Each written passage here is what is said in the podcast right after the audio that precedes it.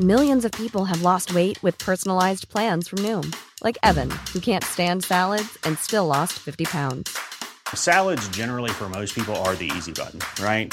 For me, that wasn't an option. I never really was a salad guy. That's just not who I am. But Noom worked for me. Get your personalized plan today at Noom.com. Real Noom user compensated to provide their story. In 4 weeks, the typical Noom user can expect to lose 1 to 2 pounds per week. Individual results may vary. Hey, I'm Ryan Reynolds. At Mint Mobile, we like to do the opposite of what Big Wireless does. They charge you a lot, we charge you a little. So naturally, when they announced they'd be raising their prices due to inflation, we decided to deflate our prices due to not hating you. That's right. We're cutting the price of Mint Unlimited from $30 a month to just $15 a month. Give it a try at mintmobile.com/switch. $45 up front for 3 months plus taxes and fees. Promo rate for new customers for limited time. Unlimited more than 40 gigabytes per month slows. Full terms at mintmobile.com.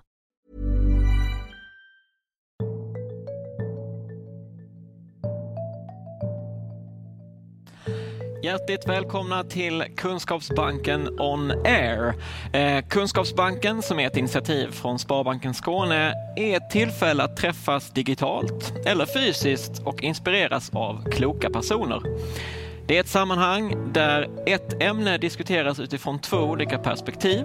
Och det kan vara praktiskt och teoretiskt, lokalt, globalt, seriöst och banalt. Vi kommer idag att prata om att vi tar situationen på allvar, så frågan är, får man skratta nu? Och idag har vi då fantastiska gäster i form av Anders Lenhoff, tv-producent, författare, regissör, och Henrik Widegren, öron-näsa-halsläkare, låtförfattare, artist och medlem i panelen i Fråga Lund. Hjärtligt välkomna! Tack så mycket! Tack. Henrik, du sitter på jobbet, ser jag. Ja. Och Anders sitter på jobbet. Ja, faktiskt. Ja. Jag riskerar att möta färre personer på jobbet än vad jag gör hemma, så att det här känns tryggt och bra. Lugn och ro på jobbet liksom. Ja. Exakt. Men Henrik, du som är mitt i allas fokus här, mitt i sjukvården, upplever du då att vi tar situationen på allvar? Jo, men det görs ju absolut, och det är bara att kika på liksom alla dagliga presskonferenser av vår statsepidemiolog, och det är bara att se på Sverige och hela världen att det tas ju såklart på högsta allvar just nu. Det kan man ju säga liksom, så det är inget snack om saken. Och hur ser det ut just för Region Skåne där vi befinner oss? Ja, det är så ganska ändå, fortfarande är det ju lite lugnet för stormen faktiskt, så det är ganska... Man kan passa på att bli sjuk just nu. Nej, så får man inte säga. Men det är liksom, nej, det är ändå ganska, det finns plats på sjukhuset, absolut. Och det är ju, vi har inte fått den vågen än som, absolut inte den våg som Stockholm har fått. Men det kommer ju komma i maj någon gång nu, tror vi. Och sen hoppas vi att kurvan blir så platt som möjligt. Men det vet man ju inte hur det kommer bli. Men ni är redo, som man säger? Ja, faktiskt. Vi är nog, ja, faktiskt. Armarna är uppkavlade och avdelningar står redo. Så det... Bara kom. Är det så att folk backar tillbaka från vanliga åkommor nu när man liksom tänker att man ska ge plats åt andra? Eller? Ja, det är faktiskt ganska otroligt, och jag tycker det är en eloge faktiskt till svenskar i allmänhet att när det kniper så skärper vi oss väldigt, väldigt bra. Alltså jag kan ju säga att de sista jourerna som jag har haft, och då tar jag gör näs och halsläkare och går, och vi finns ju också på sjukhus som jourer, och men jag har faktiskt bara fått ta hand om de saker som verkligen måste göras på kvällar och nätter och helger. Ja, men i mitt exempel så kanske det är, jag vet inte, svåra näsblödningar, olyckor där man skadar ansiktet, folk som sätter saker i halsen.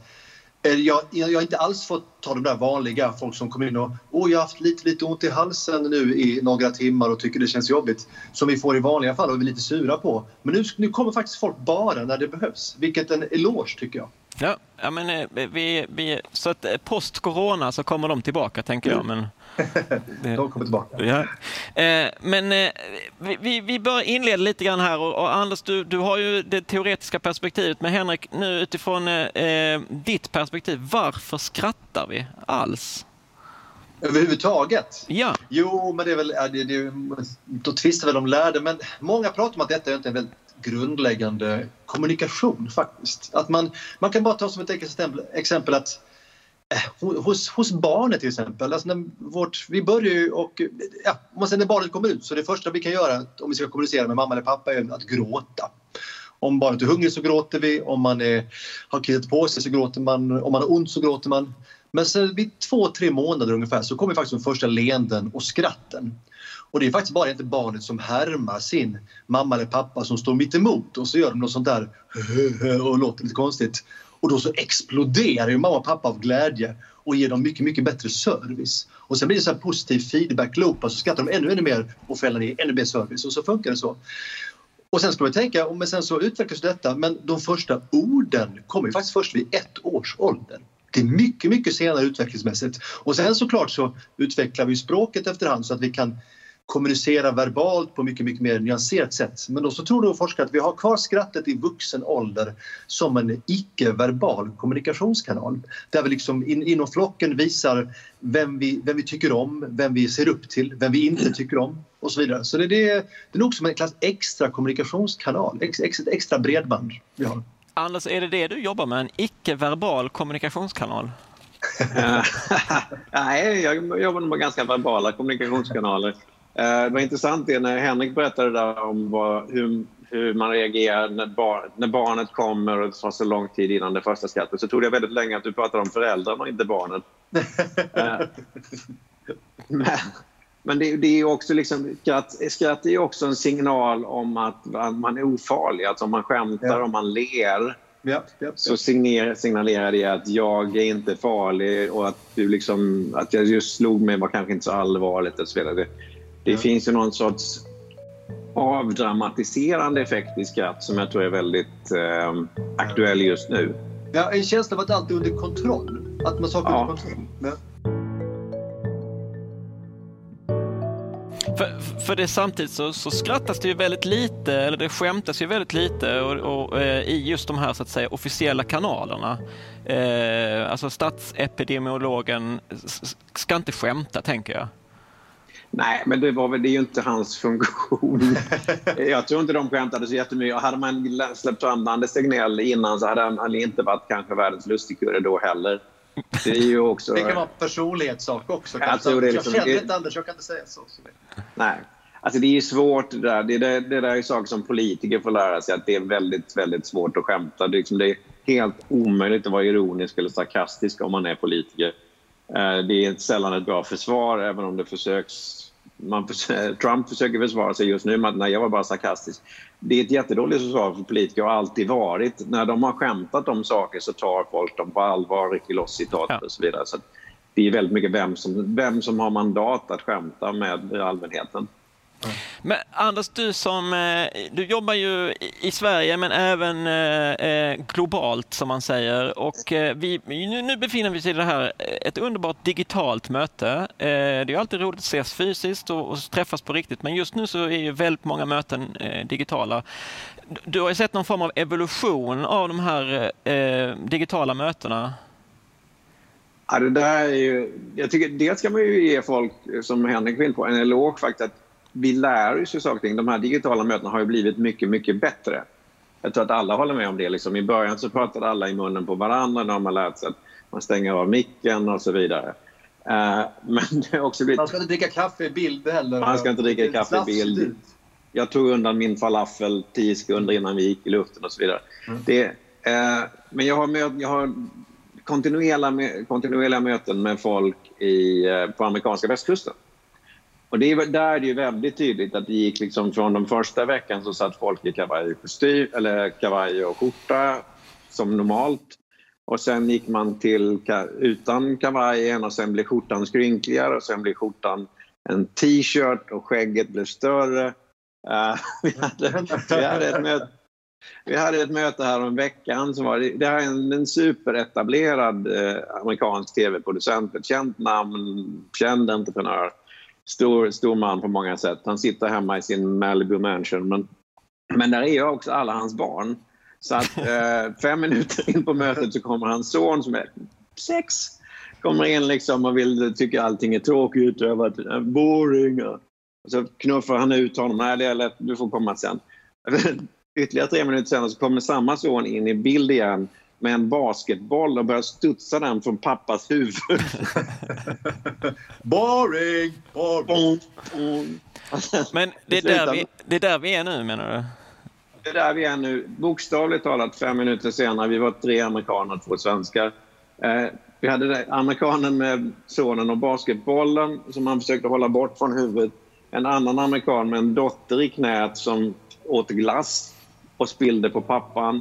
Den tredje amerikanen hade gett upp så att han hade lyft upp sin hund i knät bara för att liksom inte vara utanför. Det där är helt otänkbart. Det hade aldrig hänt för en månad sedan. Men nu är det plötsligt normalt vardag.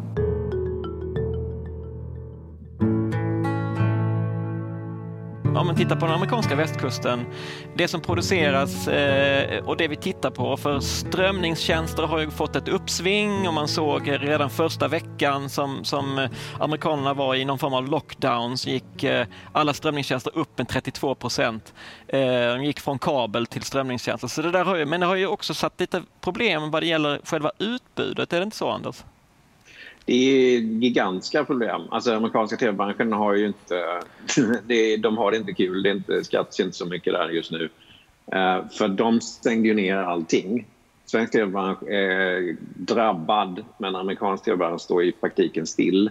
Och de har också under flera år förfinat sin produktionsmekanism och de ligger väldigt tajt på sändning. Så att de allra flesta amerikanska dramanserier har ju tagit slut nu. De har ingen säsongsfinal för att det finns inga fler avsnitt inspelade. Och de slutar ju mitt i en cliffhanger liksom, för att det går inte att spela in. De får inte samlas och spela in. Och det innebär att samtidigt som de traditionella tv-kanalerna faktiskt har de bästa tittarsiffrorna på 10 år så har de ingenting att visa.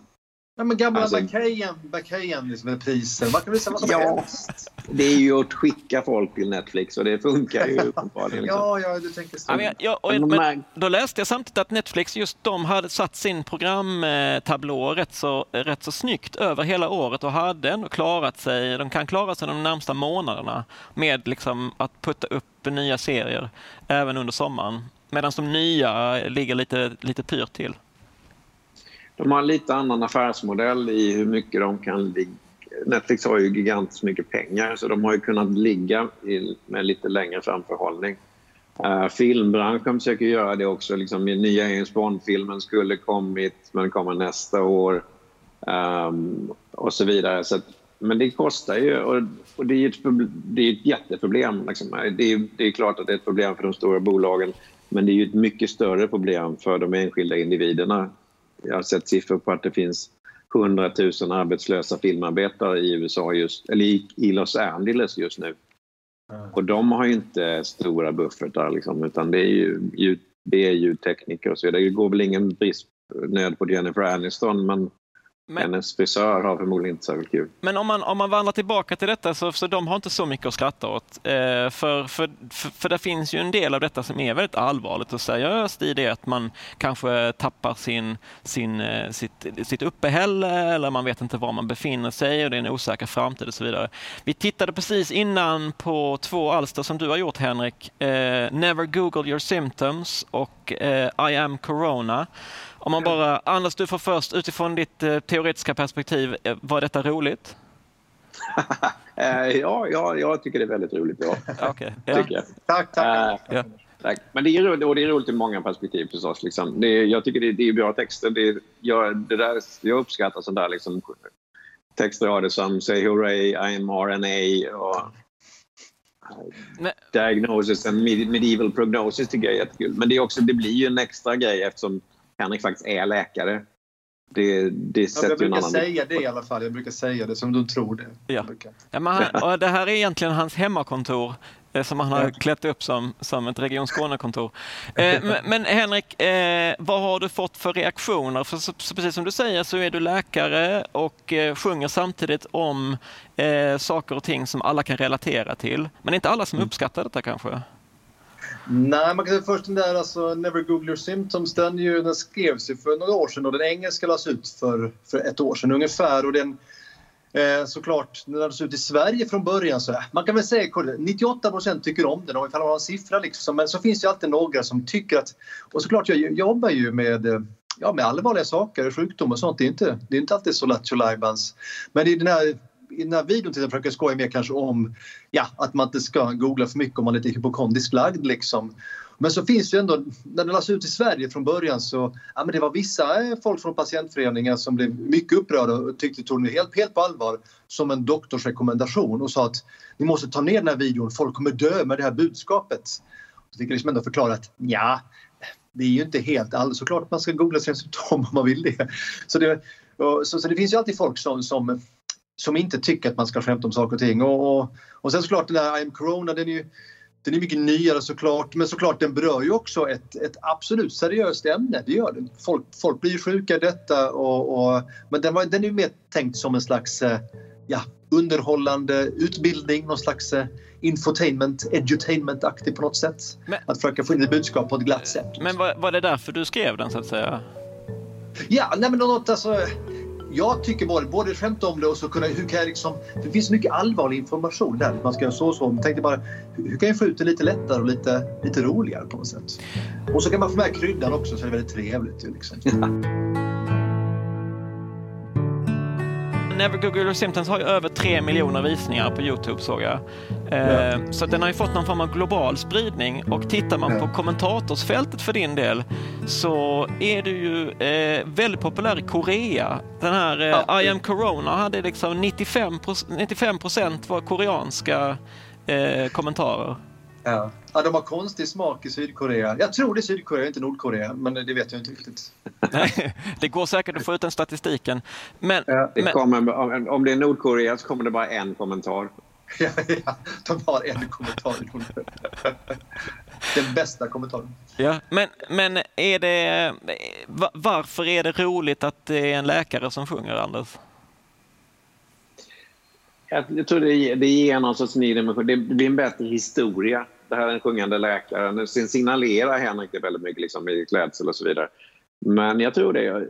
Jag tänkte på en sak du sa där. Liksom, att, det kommer ju fram. Den här I am Corona kan du ju faktiskt med lite välvilja se som en informationskanal också. Liksom. Du säger ju faktiskt saker man ska liksom, hålla avstånd och så vidare.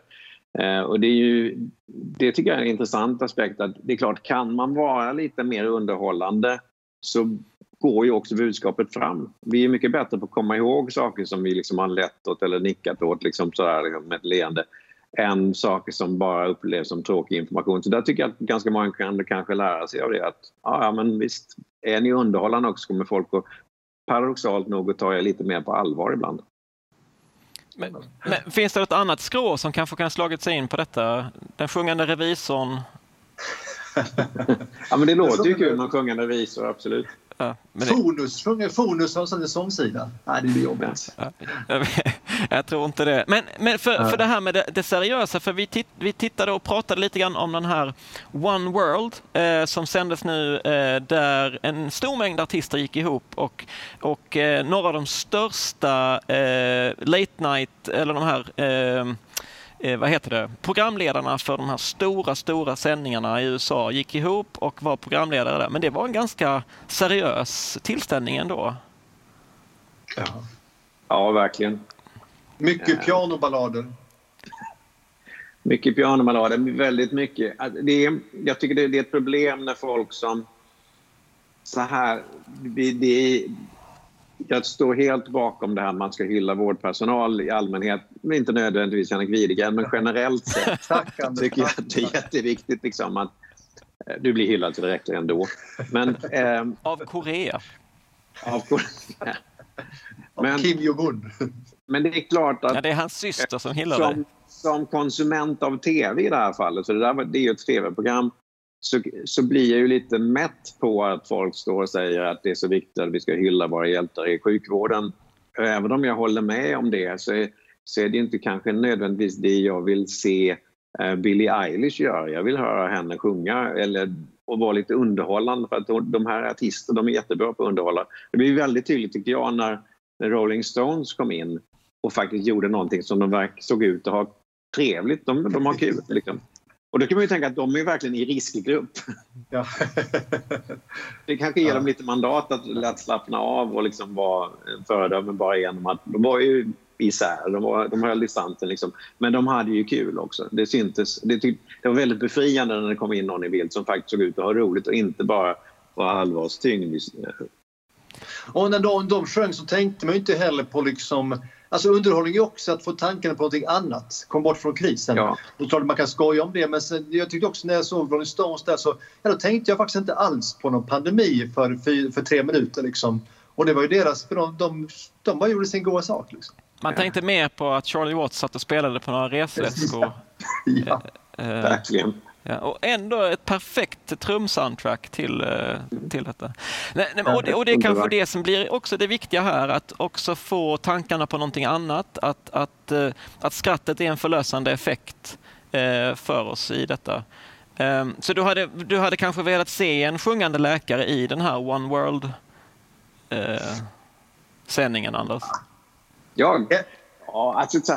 Men det är alltså typ en George Clooney typ, inte Henrik. Jag hade gärna sett Henrik i den sändningen. Skrattet är ju också en säkerhetsventil. Alltså underhållningen är en säkerhetsventil. Liksom. Om vi inte kan liksom slappna av och känna oss underhållna eller le och ha lite trevligt, så dör vi ju efter ett tag. Alltså det här är din avdelning, Henrik, men liksom, det är ju...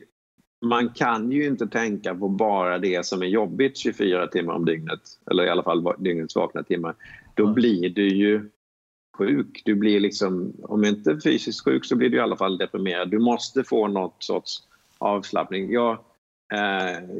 Jag minns att jag och min mamma satt och skämtade med varandra på min morfars begravning. Ibland så behöver man det bara för att kunna hantera någonting som känns outhärdligt. Och då kan man då liksom göra någonting, en referens till någonting han har sagt eller gjort. Då blir det lite mer... Då är det lättare att bära, tror jag, helt enkelt. Ja, men om man vänder på det så en av definitionerna av en depression är ju det som man säger liksom oavledbarhet. Att jag har inte förmåga att kunna se något kul i någonting. Så det är också en definition av en depression, att jag kan inte se något kul alls. Alltså det går inte, för allting är bara grått. Så jag har med sig, vänder man på det så... Jag tror absolut det. Och man kan ju, som du sa, begravning, man kan ju ta de exempel också nu, allt från hemska exempel från koncentrationsläger, då det också skämtades ganska friskt. Man kan ju inte sitta där i 2 år och se allt det hemska och inte på något sätt försöka prata. Alltså det är ju... Man mår inte bättre, och det... Jag tänker också, jag gör mycket sång om sjukvård och sådana saker, men jag tänker att folk blir ju inte mindre sjuka för att man sjunger dem. Det är någonstans liksom att det är ju... Ja. Men i detta som ni säger, får man då skämta om allt, Henrik? Ja, mitt svar... Ja, det är väl en... Det är alltid en standardfråga, men jag brukar se det så faktiskt att jag brukar se det som att det finns egentligen 2 poler, 2 extremer. I ena extremen så finns ju de som tycker man kan skämta om allt när som helst. Det viktiga med skämt är att det ska vara roligt. Det kvittar ifall det är opassande eller trampar någon på tårna. Det ska vara roligt. Och sen med andra poler så finns de som tycker att det viktigaste med ett skämt är att ingen tar illa vid sig. Eller att någon känner sig, kränkt eller någon känner sig påhoppad. För då, det behöver inte vara så kul, men det är viktigt att det ska vara ett snällt, schysst skämt som inte hoppar på så många. Och där finns ju också kanske de som ibland blir så här lite sekundärkränkta, men till exempel om man inte skulle vara ett skämt om en hudläkare till exempel, så kanske då kan de tänka att jag tycker det var ett kul skämt, men jag vet om att hudläkare inte skulle uppskatta det skämtet, så jag tycker man ska inte skämta om det. Så det finns de här 2 polerna, tänker jag, och sen så de flesta av oss hamnar någonstans mitt här emellan, och det är bara en fråga om tycke och smak då egentligen. Men såklart det finns de där extremerna som, ja men det finns ju folk som verkligen skojar om saker som jag tycker att det där är så over the top, så osmakligt, så jag tycker inte det är kul ens. Men såklart de får skämta om det ifall de vill. Mm. Anders, har du någon... Nej, men det är precis just så. Alltså det går... Det finns ju, om man ska titta på det där liksom då, ur kränkhetsperspektiv, det finns ju alltid någon person som får skämta om vad som helst. Om det nu är liksom, hudläkaren får skämta om hudläkare och så vidare. Liksom. Mm. Men det blir... vad som är roligt är alltid subjektivt. Ja. Det finns ingen objektiv sanning för vad som är kul. Man kan definiera liksom hur ett bra skämt är konstruerat, men om folk skrattar åt det är så subjektivt. Det har att göra med tidsandan, det har att göra med sammanhanget av vem som berättar och så vidare. Och vi har väl alla upplevt att någonting som är extremt opassande i situationen faktiskt blir fantastiskt roligt. Ja.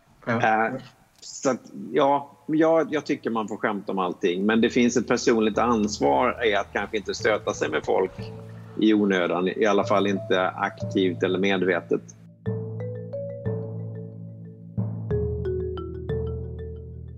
Men vi ska vandra över lite grann. Är det någonting som ni just nu upplever? För att nu befinner vi oss i någon form av global gemensam situation. Är det någonting just nu som ni upplever är liksom sådär lite extra roligt? Anders, har du något exempel? Jag gillar ju när folk gör... Jag gillar ambitiösa grejer. Liksom. Jag gillar... Det där liksom när folk liksom anstränger sig lite. Det är bra. Henrik är ett bra exempel på det. Liksom. När du gör dina videor, liksom, då är det fullt ut. Sånt gillar jag. Jag gillar den här familjen som sjunger Les Misérables, som jag tror att vi har, va? Ja, men vi har det. Vi ska faktiskt ta och titta på ett litet klipp här. De sjunger One Day More från Les Misérables. En underbar liten familj någonstans i Storbritannien. Vi rullar det klippet.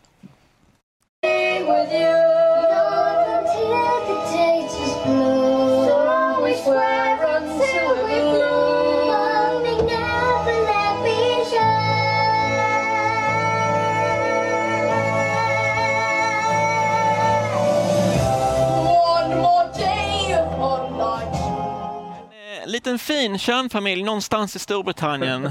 Anders? Jag tycker den är fantastisk. Liksom. Den är också så att den är genomförd och man ser att de har gjort den med enkla medel, men de har liksom använt rekvisita, de har skrivit om texten på något sätt. Men det är också liksom, om man tittar på den där videon från början, för de har också lagt ut liksom hur det ser ut precis innan de börjar sjunga, då får man liksom ett perspektiv på deras tillvaro, om vi kan kolla på det också. Vi rullar den också.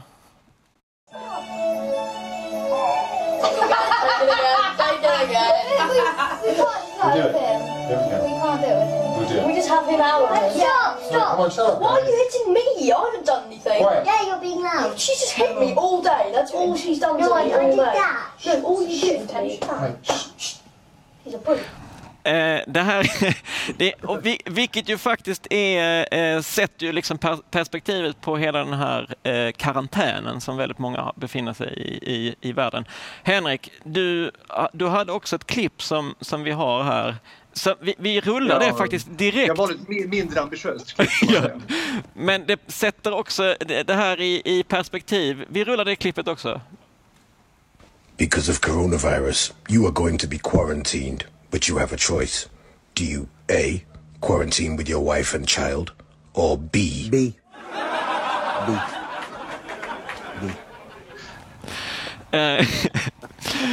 Det är fint. Man skulle vilja... Det kanske finns 3 alternativ, men han kör direkt på B. Det kan... Ett annat bra exempel kan man säga just nu, tycker jag, som man kan bara se på Lunds kommun i förra veckan, tycker jag, när man försöker hindra en stor fest som kan sprida lite smitta, att man styr ut hönsskit i stadsparken, så slipper man det liksom. Jag tycker också det är ett bra exempel som, jag tycker Lunds kommun gjorde mycket bra jobb där. Som kom från ett skämt dessutom. Var det? Nej, det visste jag inte. Ja, det var faktiskt den ritande mamman då i Sväster gjorde det förslaget i en skämtteckning. Ja. Så att Lunds kommun ringde upp henne efteråt och tackade för att hon hade gett dem idén. Vad kul att höra. Vad bra du sa det, Anders. Det var kul att höra. Ja, vad roligt. Men Henrik, om man nu tittar på det utifrån det här perspektivet, att det verkar ändå som att det är viktigt att vi skrattar även just nu. Är det så att ett gott skratt förlänger livet? Om vi tar det lite kort bara. Om vi tar det kort så tyvärr så finns det ingen studie än som har bevisat detta. Det finns många studier som faktiskt är jättevälgjorda som visar att det är hälsosamt att skratta. Det är bra för hjärtat, det sänker blodtrycket, det minskar stress, kan vara bra för immunförsvaret, minskar smärta och sådana saker. Men det är ju inte samma sak egentligen att det är hälsosamt som att någonting egentligen förlänger livet. Det kan ju inte bevisa det.